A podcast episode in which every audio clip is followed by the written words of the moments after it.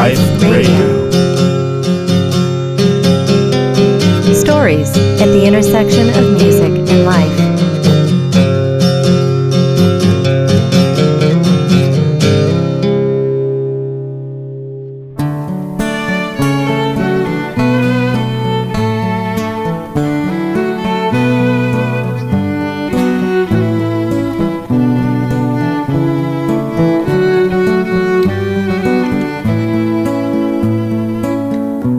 Welcome to another episode of Music Life Radio. I am your host, Dan Sauter. Music Life Radio is a free podcast available on iTunes and your interwebs at musicliferadio.com and features stories and interviews about and related to music. Today on the program, we feature Kathy Peck. Kathy is the co founder of Hearing Education Awareness for Rockers, also known as HEAR a nonprofit volunteer organization dedicated to preventing hearing loss and raising awareness of the real dangers of repeated exposure to excessive noise levels from music, which can lead to permanent and sometimes debilitating hearing loss and tinnitus. Kathy talks about her first band, The Contractions, an all female San Francisco punk band formed in 1979. She also discusses the creation of Hear after she suffered her own hearing loss when her band opened up for Duran Duran at the Oakland Coliseum in 1984. We talk about all the great work HEAR has done over the years, the operation to restore her hearing, and the class action settlement she co led that resulted in wheelchair access and assisted listening devices at all movie theaters nationwide. Kathy also discusses her recent publishing company, Monoma Music, which she started with her husband David Denny who also used to play guitar in the Steve Miller Band, and their work together on film scores such as Neon Sky and A Fierce Green Fire. Sit back and enjoy another episode of Music Life Radio. This one entitled Hear This The Kathy Peck Story.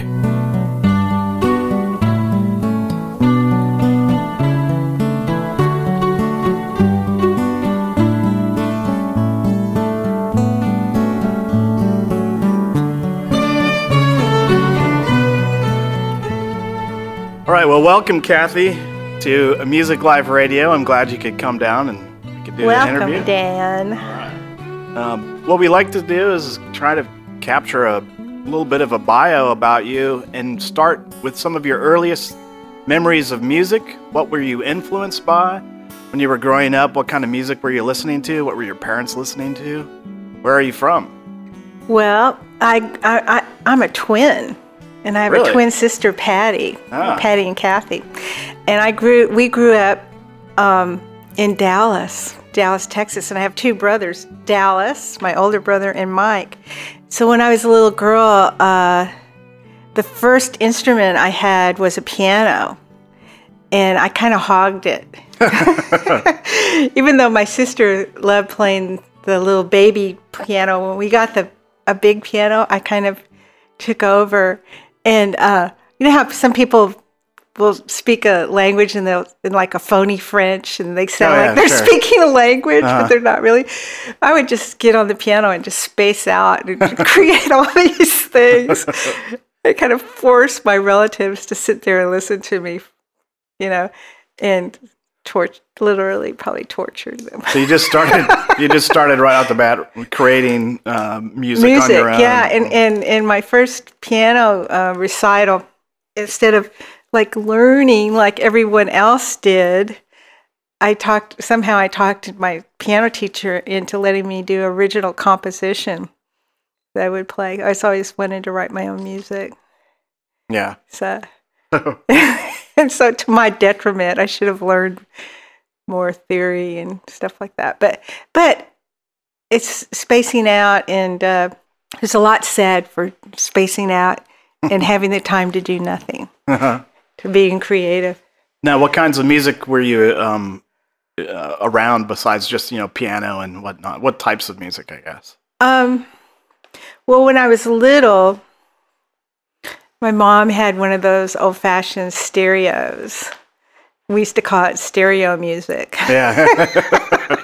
and she would i can't remember these these groups that would play the, this exotic type of thing with the vibes and rain, you know, David Martin Denny, something like that, Uh-huh. or like things like that. But then my sister and I, we we brought in some uh, albums. So that, that you know, the first thing was like Dylan and you know, Early folk rock type stuff. Uh, yeah, Dylan, and then uh, the Stones. Man, I was a real big Stones fan. and and uh, you know, and then later the Beatles. But I was a big Stones fan, and Dylan. I really like them, and uh, and also early blues, and uh, like really, my brothers was influenced me with blues, like Lightning Hopkins and Oh yeah. things like that. Of course, I lived in Texas. There was like a lot of, uh, you know, country western, but but I kind of I liked uh, Hank Williams. Oh yeah. yeah. Definitely. I mean, I like I like really s- s- the simple songwriters. Uh huh. That like the song stood up by itself, and and you know, that was cool. So you were playing Yeah. piano. Did you eventually end up taking any lessons or I did take lessons, but I would always go off on my Yeah. my tan, you know, my tangent. Like I like to just space out and write music. And I used to drive my twin sister crazy and wake up in the middle of the night and I got a song. You know, I had a song Yeah. in my head, and she was, "Oh, it's, stop!" You know, because uh, yeah. And then later on, um, my dad passed away. And so my mother was a widow with four kids. And that was just like, oh, like in the 60s uh, in Texas. Or actually, it was still in the 50s, 50s or 60s. And uh, women didn't really have too many jobs back then. And so she was, you know, it was pretty messed up. And so, uh, but my brother went off to the Navy, and I remember I found his bass underneath his bed. Yeah. And that's when I saw this bass guitar. And I thought, wow, this is too cool. So I just went, ah, and somehow I just clicked with this instrument. Uh huh. And before that, I had had an acoustic guitar. My mom gave it to me for Christmas, which she ne'er could afford. And that was, and she kind of pretended like she didn't get me anything. And I was kind of like bummed out, but didn't want to show it because I knew she was, we were having hard times, you? Uh-huh. Yeah. And so, uh, so when she brought that out, just it was like awesome. So I had an acoustic guitar, but I've always been more of gravitating to songwriting, and uh, I sang and played, but those weren't really my strong suits. Although I'm a pretty decent singer, you know, but but I liked to write, and I like to write a lot when I can. Mhm. And so uh, that's that's was a nice ve- vehicle with the contractions. It was actually my first band, and I had a Hofner Beatle bass that I got from Spencer Dryden. That was in the early had the early Spencer Davis group. No, not Spencer Dryden. I know Spence. You too. You probably knew him too. But uh, Spencer Davis. Yeah. That was with the Stevie Winwood and Spencer Davis group Yeah. and he sold me my first uh, Hofner Beatle bass, which he Nice. re- regrets to this Yeah. day. you know, and uh, so that was my first bass, and it was really awesome. And my first songs was with the contractions was learning Link Wray. Now the contractions formed in the Bay Area. Mm-hmm. Okay, so how did you get from Texas to the Bay Area? Well, I I moved. I was very young. I moved and I married Don Peck, and we moved to Los Angeles and San Francisco. And he was a drummer, and he actually played with Mary Monday, which was one of the early punk rock bands in the Bay Area at the Mabuhay. She actually brought the first shows Oh, okay. into the map Yeah. for Dirk and Ness. And she, she was awesome. He was kind of like what they called back then acid rock drummer. I met him in Dallas, and then he he wanted to to move out to Los Angeles because he had a drum instructor was working moved from Dallas to the Los Angeles Symphony, and wanted to move out there. You know, I, I just wanted to get out of Texas, you Oh, know, sure. and Dallas. It just it seemed like my life was all planned out, and I and I and I had gone to San Francisco and such a hippie. I'm such a hippie. Saw the Mm-hmm. Yeah. Jefferson Airplane and Yeah. So you came out here basically following a, a hippie right. kind of lifestyle. And uh, when did you get? How did the contractions form? I was actually working then. I was I worked for a sculptor at that time at an art gallery, and uh, I was kind of a dancer too. You know, it was less classes, all ki different kind of dance. I really enjoyed it, tap and modern ballet, and I was just you know having fun. And then I was um, worked for these uh, twin brothers that were sculptors, and I ran into another sculptor uh, that came toward the gallery, and he was telling me, me about an art show at Mary Kelly's uh, space in the Mission. Sure enough, I go there, and uh, she wasn't there, but I met her one of her roommate, and I got to see this great uh, art show. Paul Lindstrom of this uh, hand carved, uh, huge burlwood tongues and ears and and flying bronze frogs, and it was sure. really fun. so apparently, uh, the roommate said, "Oh, we were just talking, and it came up that that that Mary was a guitar player looking for people to to jam with, and uh, of course, when I get on a B about something, that's all I talk about. so I was like really into my bass and Yeah, yeah. stuff, and so I said, "Yeah, I can do it," without really being a very good musician. Yeah. Yeah, I said, "Yeah, I'm, I can do that." I can do that. Yeah. So, so we got together, and it was Mary and Debbie Hopkins, the drummer. And Mary, um, her background was classical French horn and guitar, and she loved feedback. And uh, she uh, was pretty amazing guitarist. I mean, she would not play the same thing twice, which is great, but also very crazy. Oh, sure. Um, but but very creative. And, and the thing about the contraction, and Debbie was a very good drummer. She was really tight and very uh, a good drummer. So I learned a lot from them. And the th- the thing about them is we could take a song and go to another place with it. Like a cover song or even an No, original we, song? we- we would do mostly originals and some covers, but we Yeah. we would t- end up kind of jamming, which wasn't punk rock at all Yeah. you know, and we would kind of end up going to some weird place. oh, sure. And, um, but that was what's great about all that. so it was a little bit experimental. So you Yeah, kind of experimental. But I kind of brought the punk rock to them because they weren't doing that at all. In fact, they got together because she wanted to do kind of a rock opera with this mm-hmm. song called Tribute to Industry, which I mm-hmm. brought you. It's really, and we play drills and Yeah, yeah. it's just, it's really early before it's time about what's going wrong with the, like the, you know, industry, the mm-hmm. green movement was very early, 79. And it's, it's this long overture. How can history deny is obvious and alive? Ooh, keep those machines a rolling.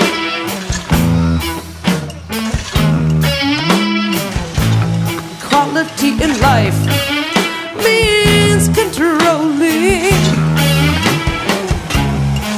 This is a tribute to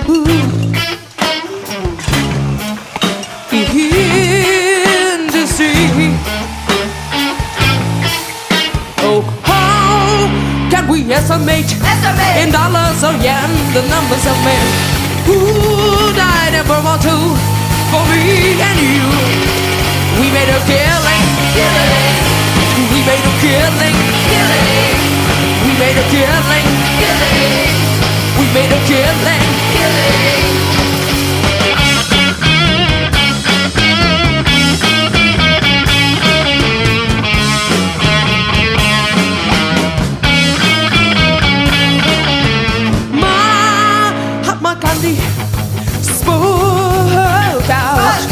A man in the street, he tagged my out. It was Ronald McDonald. McDonald. It was Ronald McDonald. McDonald. It was Ronald McDonald. McDonald. It was Ronald McDonald. McDonald.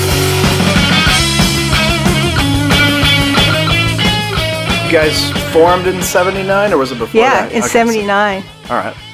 And the, the contraction name, I would go and put my Hofner bass. If you know Hofner bass, they're hollow. Mm-hmm. And I would put that down because I didn't, I don't think I had a guitar stand. And I'd leave the room and it would like feed back. It's terrible.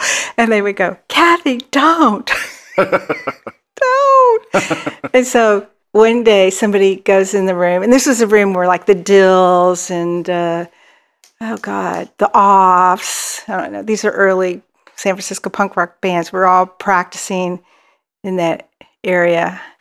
And same rehearsal hall. And um, somebody looked in the room and goes, What's your name? And uh, and I forget one of us yelled out the, the contractions Mary won't, Debbie doesn't, and Kathy don't. So you had uh, stage names and uh, band name all in yeah, one. Yeah. yeah, just from that. But where were you uh, practicing at that time? Do you remember? Oh my God. Off of uh, kind of around where the DNA lounge is, there was a little studio uh, down there. Mhm. I forgot the name of it, but it was really great. Great people there. There wasn't a lot of girls playing music then. I mean, like girl bands. There was girl singers and backup and stuff. Uh-huh. But uh, but there were there were girl bands. This was the start of a, a- another resurgence of women, like Verses, and Mm-hmm. there's uh, just a ton that started coming out. So the contractions. How long did you guys play active? Well, I think uh, uh, actually about five years. And when we did our, uh, oh God, this story, we, um, of course, the contractions have to do everything ourselves, right? Uh-huh. DIY, and uh, we had to build the rehear- We had to build the studio. Mary, it was actually Mary's, all Mary's studio, and uh, at the Mission Street place, and we had to build. We had to help, of course. We had to build a room within the room because there was a neighbor that was sick could hear, and so we had to build Yeah. really soundproof. And um, I remember taping and bedding and they were hiking up the end of one of the things and I was kind of stuck there. and we you know, before we did our album we had to we had to build the studio. That's the contractions. So you're building your recording studio, right. Yeah, okay. 16 track. Yeah, yeah. And it was beautiful. Uh-huh. And uh, Mary had carpenter skills from her grandfather. And she also worked for KPIX at night uh, doing sets and was a stage director. And uh, she would come in late to the gigs at the MAB and just kind of show up off of her gig at KPIX all the time. yeah. So anyway, and then when we finished the first album, it was it was called uh, Something Broke, and uh, our uh, producer was uh, at the time Lisa Wexler, Jerry Wexler's daughter, and she was helping us producing us, and she produced it, and then the. The, the after the night that we finished it, the lady that complained about the studio died. that terrible story. So Wow. it's kind of a bad story. Yeah. well, at least you Marge. studio. Yeah. and uh, so she got some peace and uh, so we did a couple of projects i did a baby buddha project out of there i was in a couple other bands too with david ha- havalosa from the microwaves baby buddha and later on perfect strangers and mystery train and then I, I was actually in zazu pits started that band with steve ashman mm-hmm. so i did a couple of little bands This was all stuff after the contractions? yeah, contraction's kind of the main thing, and Yeah. and one and then one of the reasons why was because I wrote songs. I like mm-hmm. to write, write, and and so I I Mary and I shared the the songwriting mm-hmm. and singing. So, and that was when the San Francisco punk scene was just really vibrant. Oh yeah, and, and it was like there was no labels really. It was mm-hmm. just make it it, wasn't up. even really called punk; it was just the music scene. yeah. Yeah. Any any good stories to tell from those days? So Dirk, Yeah. my friend Dirk Dirksen, who put to you know which was the was the ringleader, the master of uh, the punk scene there, of booking all the bands seven nights a week and about seven bands a night. And uh, he's a great guy. And uh, like uh, um, on my birthday, a friend of mine, uh, Rebecca, had made this big cake or something, and I didn't know about it. And Dirk was hiding in the cake. and and my birthday, he jumped out of the cake with his dick nose and a tutu on. I said, "Happy birthday."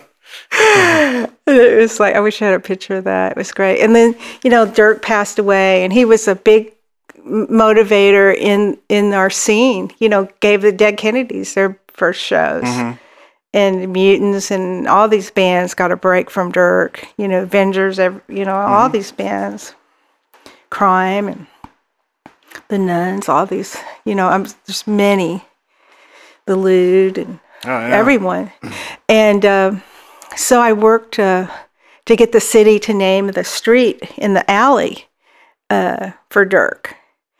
And I wanted to to be Dirk Dirksen Alley. And so they weren't going it for because some there were some condos there, you know, and so and so uh, they said, well, Kathy, you know, Tom Ammiano was supervisor then, who was a friend of Dirk's and got his start doing comedy at the club, as well as Robin Williams and Whoopi Whoopi Goldberg used to perform there too. Oh, sure. Yeah.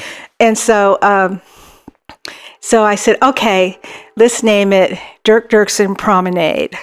it was just a little alley. I was Yeah. thinking Dirk would have loved it, but it ended up being Dirk Dirksen Place, and so they changed the street. Yeah, that's great. And and then I have a, cl- a plaque in the in the in the ground in between there that says "Shut up, you animals." it's really Dirk. It's about the scene.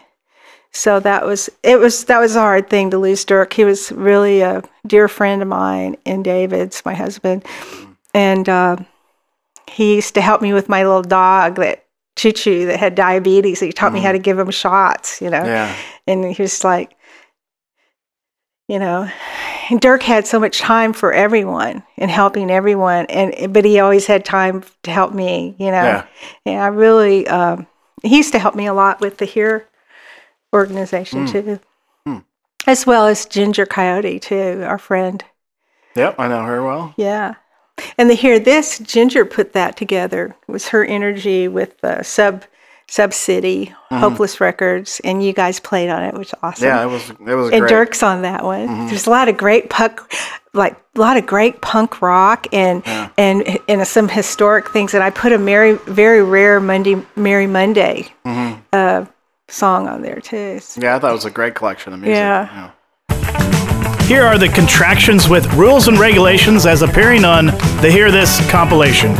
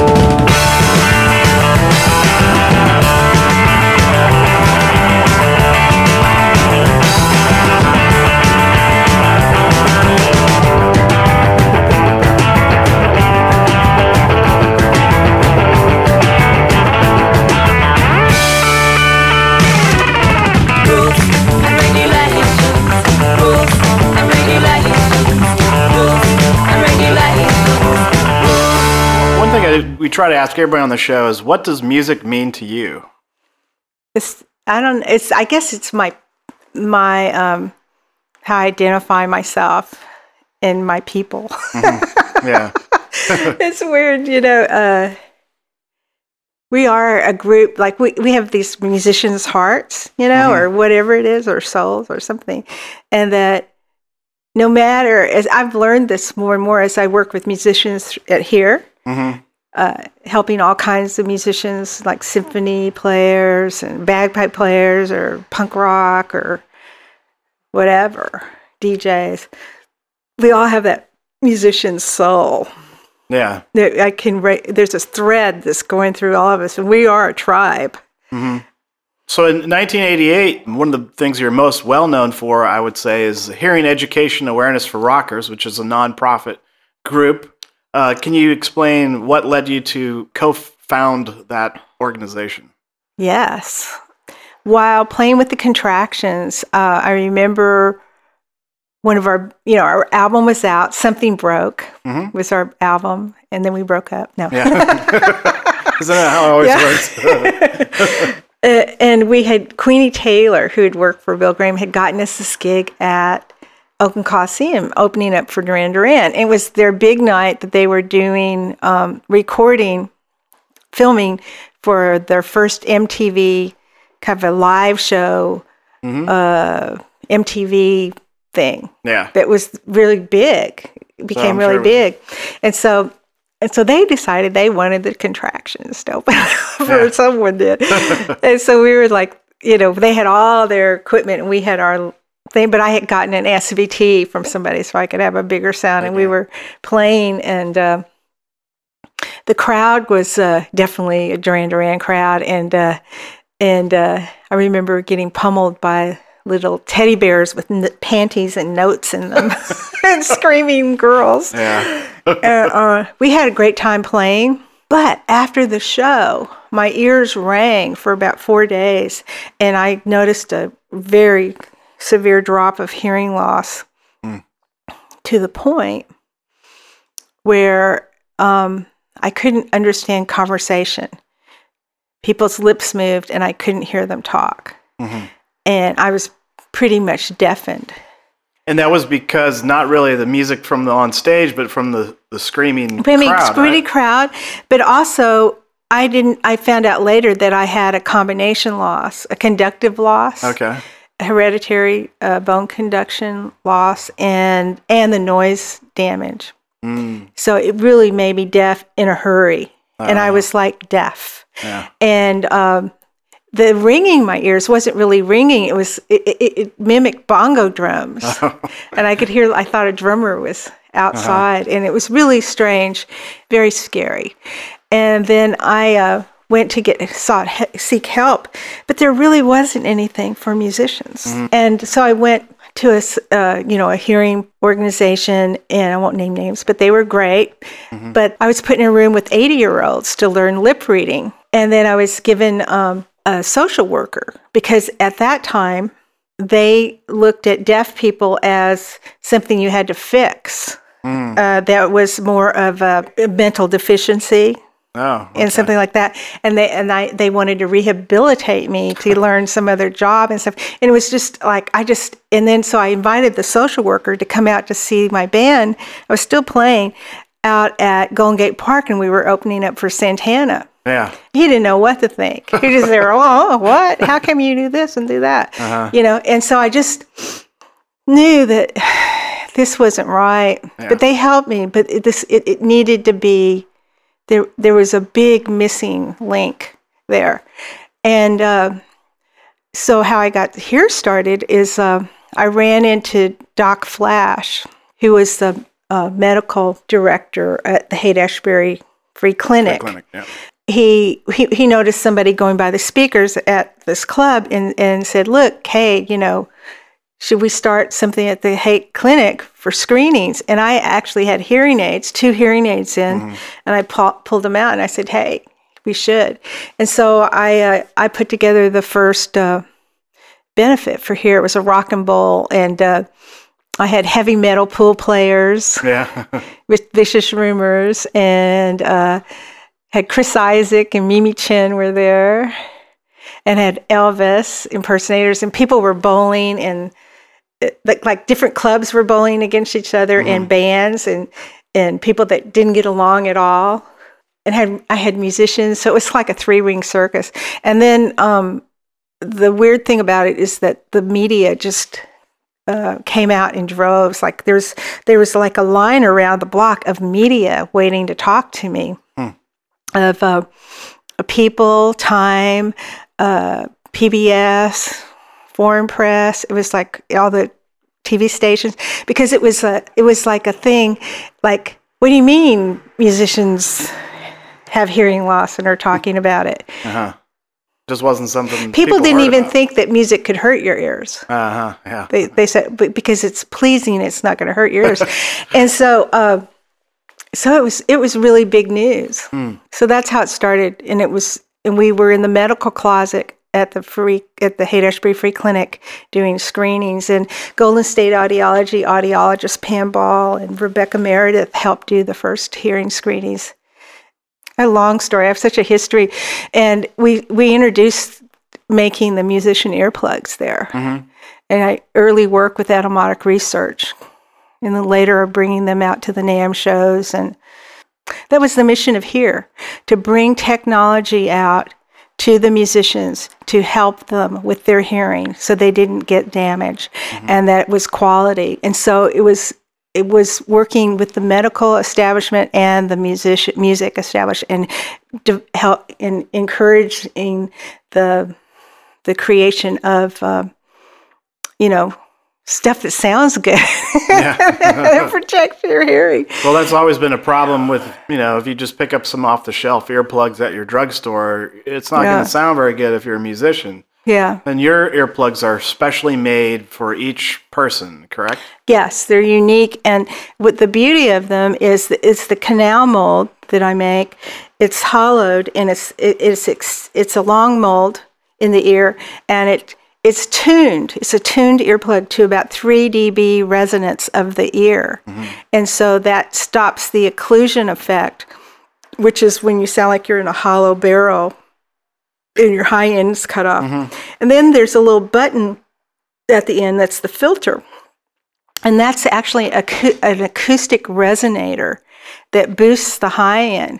So it's really kind of a A little mini speaker in yeah, there. Yeah. and and and it and it's flat, and so you can hear like a flat 15 decibel drop, which is just the right amount to prevent damage from your hearing. My clients are like the symphony and the opera orchestra, DJs, punk rockers, of course Oh, yeah. and uh, uh, metal people. I mean, just everybody. I mean, I've, I've had bagpipe people. I even had a a jouster with the Oh, really? big helmet, Oh, you yeah. know, and because of the I can imagine. boing, get the ring. and who else was? And, and tattoo artist. Mm-hmm. that that's noise. real loud. And uh, uh, motorcyclists. So you've got all sorts of people, not just musicians, coming in for your earplugs. Oh yeah. Yeah. and just people that regular people. Because I think we did a really good job with in engineers, sound engineers. I do a lot of sound engineers. I was just out at Pyramind today, uh, testing all the students' hearing. That's another thing that HEAR does. I do workshops in hearing education in the schools. Uh, it's just not there, and that's the second mission of HEAR is to get hearing education out to all the music, at least all the music and sound arts schools. So one of the piece of the puzzle I didn't add in was Mr. Townshend, P- Pete Townshend. Oh, sure. he actually is really the reason that HEAR got off the ground. oh, okay. And um, through friends, uh, I was able to actually Susie Davis, who played with the drummer that was working with him, and um, she told me, "Hey, you know, Pete has hearing loss, Kathy. You should tell him what you're doing." And so, and so I was able to do that, and then uh, with Flash. Um, I guess wrote him a letter and uh, talked to him about what we were trying to do, and he thought that was great. And he gave us our first really big donation, and we got to meet, go down and meet him and stuff. And then he he talked about us in the Rolling Stone article in 1989 and came out about his own hearing loss. All right. Oh, that's when people got to learn about his hearing loss. Yeah. And so that that press that I did, I Uh-huh. ended up doing that press for decades. I mean, every day Yeah. of getting and it was huge. It was like the huge push. Mm-hmm. I mean, it was just like boing, you know, like the the king said, "Okay, you know, you can have your you're now a principality. You can have your domain. Yeah, I'm the hearing, the the princess of hearing, or something." Yeah. And uh, from that, we started doing more like MTV, and and I, uh, the Marianne Flinner from Sweden contacted me about doing a film, and that really helped a lot. Uh, that was our first film that went out to school kids, and Metallica was in it, Lars was in it, and I, Pete Townshend was in that, and Meatloaf Yeah. and uh, Ray Charles, a lot of and the Dead, a lot of artists. It helped, and so from that we went out to forty thousand school districts, working with the National Science Foundation and the American Physics Teachers Association. We were in the curriculum textbooks, Oh, that's great. and Dirksen helped me with that, with editing that. And he used to help. He was the library for HEAR every time we needed to send these big orders in. So he was helping me a lot, and then helping me do cut PSAs and getting them out to MTV. And at that time, uh, a long time ago, when everybody used tape and beta, yeah, yeah. and so it would be these huge campaigns where you would actually send it out to all this the public affairs director. And at that time, the FCC would allow all these public service. Messages and announcements. And uh, I was able to do a lot of huge national campaigns that way. Hi, this is Meatloaf. I want you to save your ears for rock and roll. For more information, contact HEAR. on the World Wide Web at www.hearnet.com. Here's Bill Graham with some common sense for your ears. There was some doubt some years ago about how long rock and roll would last, and it's obvious to, to most of us that it's going to last through this generation and many generations to come. And what we need to do now is to make sure that our hearing does to your hearing and hopefully mine and the hearing of our children. Protect your hearing. Contact the HEAR Hotline in San Francisco 415 773 9590. Those were all coordinated from uh, the San Francisco Yeah. area. Do, do you have any chapters of HEAR throughout throughout the world or United I States? have I have HEAR partners, which are audiologists, and so I'm able to help. I have about 150 or more that are able to help musicians in other cities, and Oh, they can come to the HEAR office in San Francisco Bay Area, and I can help them. And then I have referrals. Uh, for other audiologists that are great and they're musician friendly and they know how to help musicians mm-hmm. and uh, that's been really great. So I do different projects with different people, and it always changes. And sometimes I'm working with a lot of students, like audiology students, mm-hmm. you know, that are wanting to do a project, and I just tell them how I do it. Of course, I don't have the funding in place now to do these large projects. I at one time I did used to do all the Lollapalooza tours mm-hmm. And there was like 26 cities and earplugs in all the cities. I would work with the tv the radio stations and do psas but i think then we were doing stuff with uh, les claypool. But that that's really hard. And we used to do spring break. It's like providing earplugs for a whole city. Jesus you know i can't i can't do that. So i worked in the bay area to pass a, the earplug ordinance. Yeah. What would be some advice for people that are interested in protecting their hearing? wear your damn earplugs Wear wear earplugs. Yeah, wear earplugs, and the, there's no excuse now because there are ear hearing protection that will protect your hearing. That you can still hear music and mm-hmm. talk. What a concept! Mm-hmm. Yeah. You can actually go out, hear, listen to music, and talk to the person next to you, Yeah. and hear music that how it should sound, but not damage your hearing. And, and the thing is, is once it's damaged, we only have so many hair cells as a fetus. The hair cells are in the in the ear, in the in the cochlea, and when those are damaged, that's it. And it's and for musicians to have hearing damage, when you d- damage certain frequencies, you lose your ability to hear pitch and tones and where sounds are coming from. So it's it's it's uh, it's a tragedy. Tragedy. I still have our 24-hour hotline. We initiated that in the 80s, and it's still going. And people call and get seek help. And uh, I, d- I spend a lot of time counseling people that are having tin- tinnitus, tinnitus. You can say it either way. It's the number one hidden disability, and it is one of our five senses. You know, and we need our hearing to to live. And I've also worked with a lot with the deaf community. Uh, in fact, one of my offices at one time was at the UC Center on Deafness, and I learned when I was deaf, I was there with the HEAR. I was actually running HEAR when I was deaf, and they were helping uh, me learning sign language. They helped me on a first research project where we did. I did a ten year study on musicians and hearing loss. That was published. They were really great. But there's a whole de- deaf culture. Oh, sure. And to that end, we did a benefit, and we invited. And what the idea of the benefit was to uh, invite the deaf community and the mus- and musicians together. And so I talked to uh, Clark Synthesis was making these tactile sound transducers, you know, like shakers. yeah.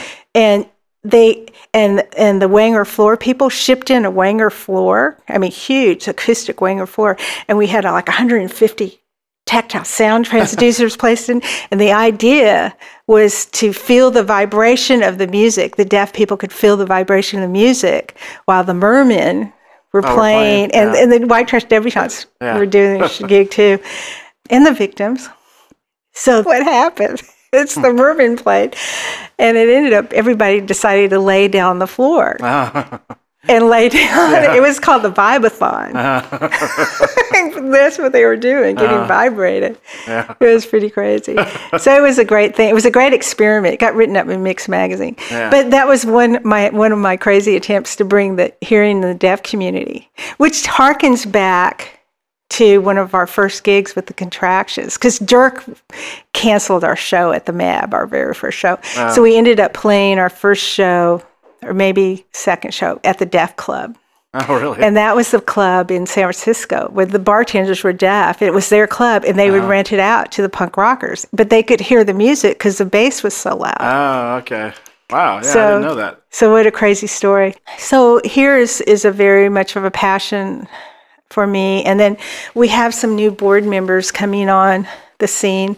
Uh, we have a new film called Listen Smart with Ozzy Osbourne and and Lars Ulrich is in this also. He's been always gracious helping. Um, Cyndi Lauper, Blondie, some other folks in there, Moby, and just great bunch of people in there. And um, I use that as a workshop to go out and do classes uh, to for the musicians and sound art students, and even little like Little Girls Rock, the Bay Area rock camps. Oh, sure. those kids, and they're smart, man. They're smarter than than anybody. they're so smart. It's it's really important. And then I also make custom ear molds for for them at at a student rate and do for hearing screenings for everyone, free screenings. And uh, one of the goals I'd love to see for HEAR that that that hearing conservation would be taught at every music and sound arts class, but it's not. E- even believe it or not, I did um, one of the first uh, hearing conservation workshops at the symphony, and they and they didn't have a program in place for um, hearing protection for the symphony. Yeah, it should and the be opera orchestra. almost fundamental. yeah, it should be, but it's not. And and uh, so I I end up um, doing a lot of work for free just to get it started. And and there's really no uh, grants uh, guidelines for them to fund it or for schools t- to present it in their program because they're not getting funded for that. So it's it's it's really I, I really need to figure some way to make that change. And I'm really determined that um, I think the first half of HEAR has been very successful.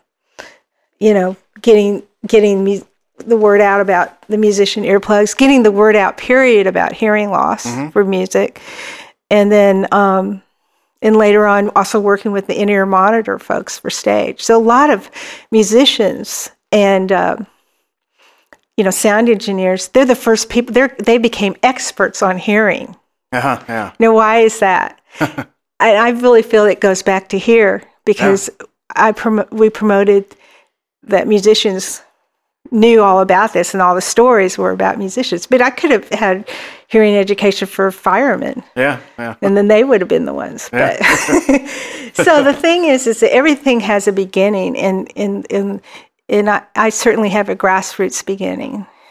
And you've worked on actually getting some legislation passed. Um, I go back to 1994 when you brought a lawsuit against United Artists Theaters. Can you talk about that? Well, that was a class class action lawsuit, and I was still deaf then and wearing um, two hearing aids, and I was like going to the movies. One of the things I enjoyed doing with, with my husband David and, and our kids was to go to the movies, and uh, but I couldn't hear. I couldn't hear what the movies were saying, even with my hearing aids, and I used to just end up just crying. I Yeah. mean, like it. It sounds so. You know, I'm kind of a wuss. but I would just be crying, you know, it's like, oh. So um, I had an opportunity to join uh, Arnold, this other woman that was uh, in a wheelchair, on a class action lawsuit to bring to make it. Um, it was it's the first formation of the American Disabilities Acts, and so we were one of the very early lawsuits in California uh, to bring uh, uh, uh, assistive listening devices for the hearing impaired and wheelchair access into California theaters, which became a national federal act. And Yeah, so that major. motivated uh, throughout the United States to change those policies so that the disability um, pe- folks in wheelchairs and, and hearing impaired people or just people that have a little bit of hearing loss could actually hear the movies. Now they're way, way too loud. The Now you need your really earplugs. loud. You need your I often wish I had earplugs But, in some uh, of those movies. but it, you know, it kind of concerned me because I would look at these small theaters and I go, "Oh no, I hope I didn't like wreck Mm-hmm. their business because they had to do it." But in the long run, I think it was a good thing. It's a really a blessing that I was able to to do that. It took three years of my life to do it, and I worked with Dr. Robert Sweetow, who was then. Um, head of the Department of Audiology at UC, and he was um, he's the one that took measurements and worked. We we spent a lot of time figuring out what was going to work uh, in the theaters and what legislation, what um, how things would be maintained, and uh, uh, new technology as it came in would be it would be replaced, and that so it's a federal law. So if you if you need a hearing device, they need to have it there in good working order for you. There needs to be wheelchair access for someone. Now, uh, can you talk about your your own hearing? What is the state of your hearing? Did you have an operation or anything? I did. I did have operation, and it took me 10 years before I was a candidate for it. And so um, I was running HEAR, and Isaac Feldman was working for me, and he was amazing.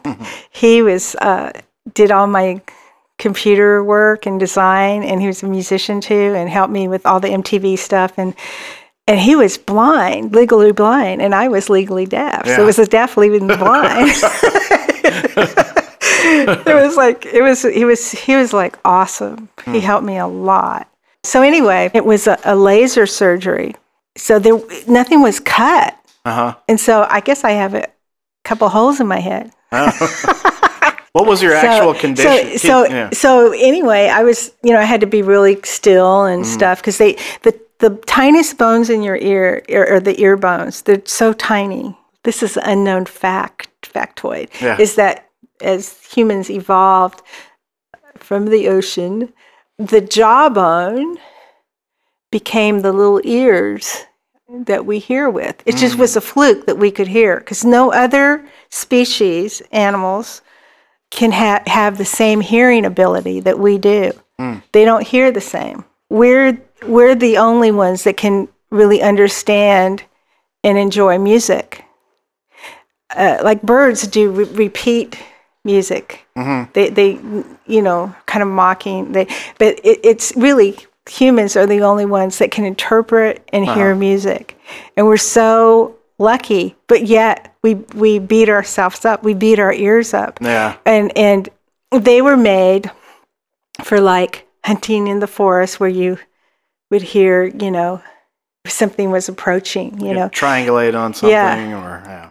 And so we have these little our little muscles in our ears that would pinch up and close. So so like that that and your muscles do that in your ear so that your voice doesn't seem so loud to yourself. It closes up. But with invention of um, amplifiers and as it progressed, it got louder and louder and bigger and bigger and that wasn't you know didn't really work anymore Yeah. and the, the all the hair cells there's like 15,000 or more hair cells in the cochlea which is about the size of a pea and you only get that many hair cells they're the hearing hair cells mm-hmm. when you're a fetus and that's it so as you the sound pressure level comes in you they you, the hair cells can crimp up or fuse together or break off. Mm-hmm. And sometimes that comes back, and that at first it comes back, it's a temporary threshold shift of your hearing. But after repeated exposure or like a one-time really loud blast, it can it can actually destroy your ability to hear that frequency. And then other conditions like tinnitus, which is ringing in the ears, which can become constant. Uh, there's display. There's another uh, uh, side effect of not hearing things in pitch. So the Yeah. the laser surgery, you said uh, one on each ear. You were able. Did you have to pay for that yourself, or did you have? Uh, was that covered medically? At the time, Yeah. because my husband had some insurance, I was under his insurance, and I was able to do it. Okay, great. It was at Kaiser, and it was great. and I had a great doctor, and and so, but when I first got my hearing back, it was very chaotic.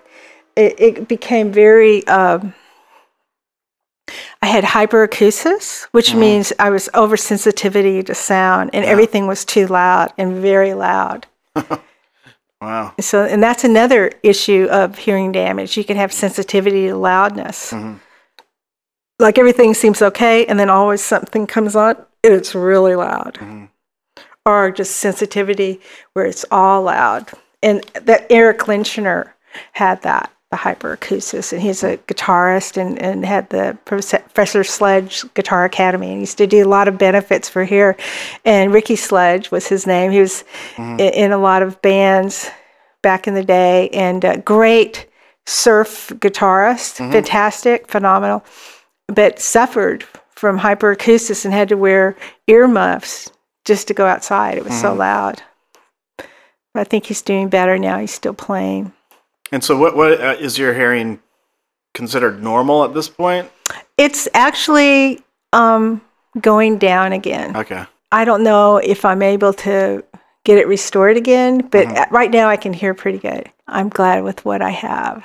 Yeah. yeah. I can still hear good. Um, I'm still writing music with my husband David. We're composing. We have a publishing company, Monoma Music, where we do a lot of projects together. I'm really proud of that.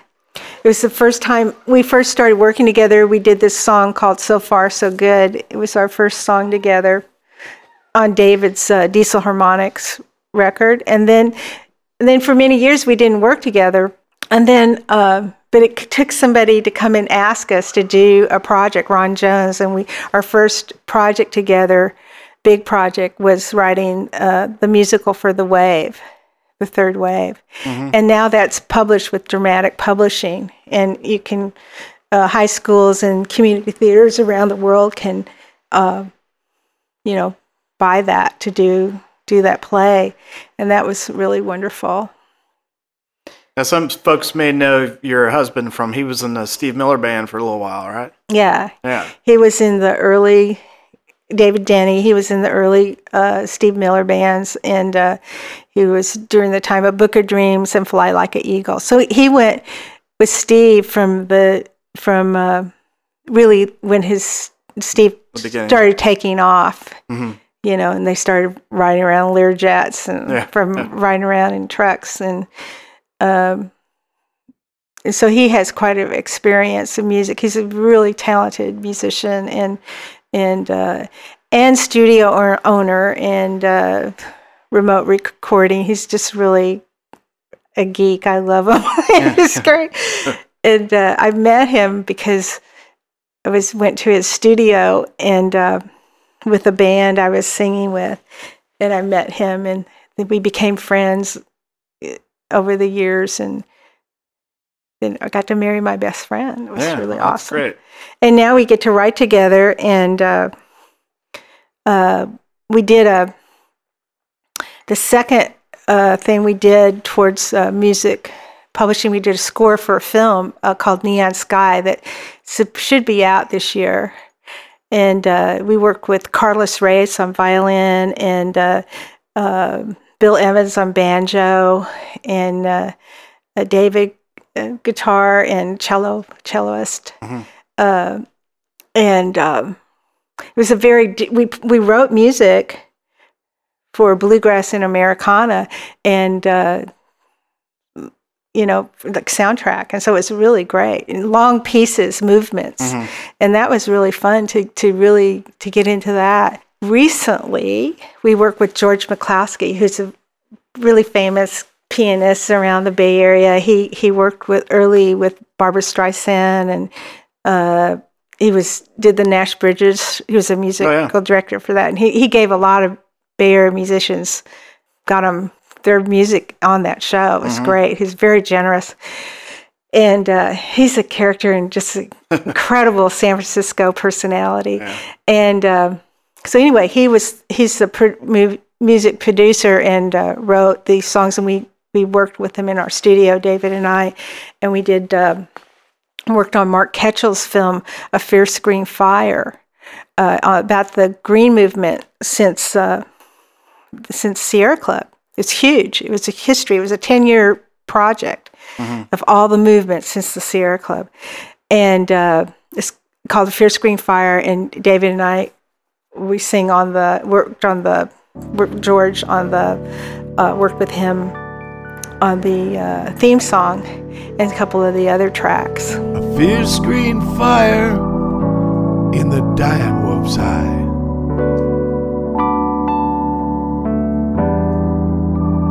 Revealed a world to me. So wild, so pure and beautiful.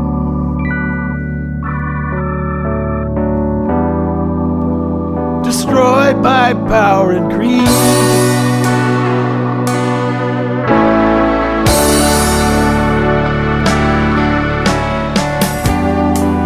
It's not easy being green.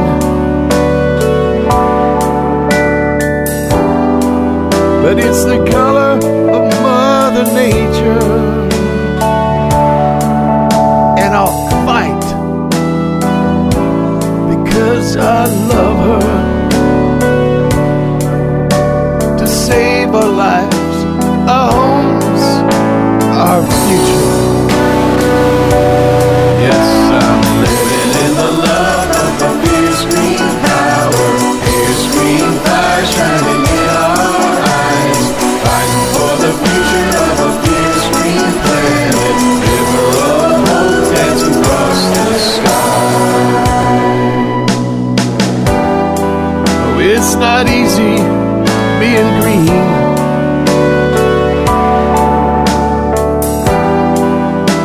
time of redding rising.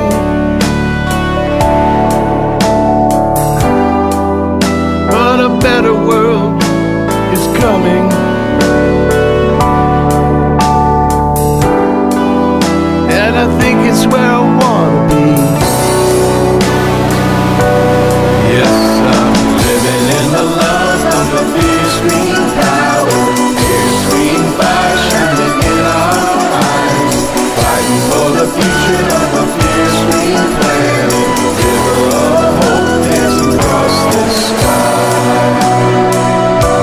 While there's still time. Is that available? Can people find that? It's it's being played now in Uh-huh. theaters. It show it, it uh, premiered at Sundance, Oh, which okay. was awesome, and then it's it's playing around, and it's uh, but uh, now it it's uh, looks like Robert Redford might come in and and do some narration. So it's still in the it's still in festival theater Yeah. showings, and so um, they're raising funds for more production. And uh, David did the narration for the whole film. And what they want to do is, is they're going to have uh, Robert Redford come in and do some. And I think David might record them. Yeah. We're hoping. Oh, It'd be yeah, fun. that'd be great. It'd be good. Be good So to be replaced by Robert Redford. As we were talking earlier, so it's still in it's still in basically production, and then you know, hope, hopefully we'll get a widespread audience and end Yeah. on Netflix and whatever Yeah. else. Yeah. Yeah, it's awesome. And then we're doing some other work with George, and hopefully some TV shows. And I and I've been playing bass, so Mhm. that's fun. Have you been playing any bands, or just based on the Just based on the projects? on the projects. Oh, yeah, it's still fun. Crunch. Yeah. I get to crunch. Yeah. any any other projects that are worth mentioning that you may have worked on in the past?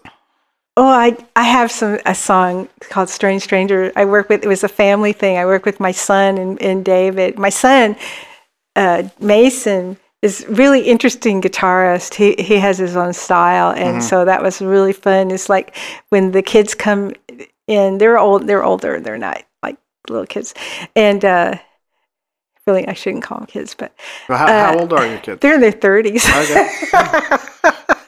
middle age. Yeah. So, but uh, uh, it, my our daughter Nicole is a great singer, and she writes too. Mhm. And Mason is a guitarist and an engineer, and so we we like to jam together and play music. It's great.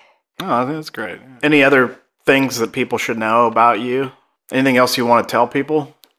I'm kind of a nerd. Uh huh. Yeah, I like I like uh, I like physics, psych, like not the math part, but I like, I like Uh-huh. The concepts. the concepts, Uh-huh. theoretical physics. I like to read science, uh, you know, theoretical physics to relax. Is that really weird? Yeah, I'd say that's that- pretty nerdy. Yeah, I'm kind of That's all right. I'm a nerd. nerd too. My wife would say the same thing. Uh, I love that stuff. yeah. I love nature. I like to get out and go to Yosemite and just get away from everything. Mhm. You know? Where where where are the websites that people can go to learn about um, HEAR and your publishing company? Just well, hearnet.com. And I've been on the internet since I was the first thousand websites. oh wow, I had a team from Stanford build it. And at first, uh, there was a lot of, uh, I had a lot of hearing companies coming after me wanting my website. Ah. And I had to fight that off. And I won. that's great. It was amazing, you know. So, and I did one of the first media cast on the internet with MediaCast. well, it's like streaming media. Yeah. Oh. And that was the Vibathon. Oh, okay, yeah. Yeah. Um, that was HearNet. And so HearNet has a lot of history. Um, and, uh, but people can come in and get uh, hearing screenings, you know. Uh, mostly I work with musicians and people at clubs and actually a lot of bartenders and people at the clubs and, and, uh, you know, they can get musician earplugs and, you know, help with their hearing. Where is the office located, and is there a phone number? I'm in San Francisco, and they could just email me here, H E A R, at hearnet.com. Or Or, be- best way to get a hold of you. uh huh, or uh, the office phone is uh, 415 uh, 409 3277, 409 ears. Our, our music site's Monoma Music. It's named after our kids, Mason and Nicole. Actually, her name was Monica, and she, when she was little, she changed her name. I thought that was pretty independent. She's Yeah. very independent. she really is. Yeah. So it's monomamusic.com. Oh, great. So Well, thanks, Kathy, so much for for being on the show. Is there anything else that we missed? no, you're great. no, you're great. So uh, I guess I want to tell everybody to enjoy their music and don't be afraid about enjoying your music. I mean, we, we want I want people that have to listen to music for the rest of their life and Mhm. enjoy it. But I want them to be careful with their ears. And there's a lot of people I think that uh, maybe HEAR's missed because we're we're limited of grassroots, limited of what we can outreach to, but all all kinds of people could benefit because in the long run, you know, it's uh, you're you're you're saving your ears so you can do your career or you can enjoy music, which is the best thing. We should all be supporting the music and the arts and Yes. yeah. All right. Well, thank Okay, you. again. thanks. All right. All right. Thanks again to Kathy Peck for the awesome interview. Check out hearnet.com for more information about HEAR. We leave you now with Strange Strangers, performed by Kathy Peck and her family. When I went back to my hometown, strange strangers, all I found. Strange strangers looking at me. They were just so strange to me.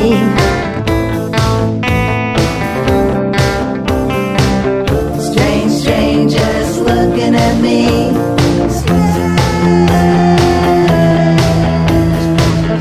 They were just so strange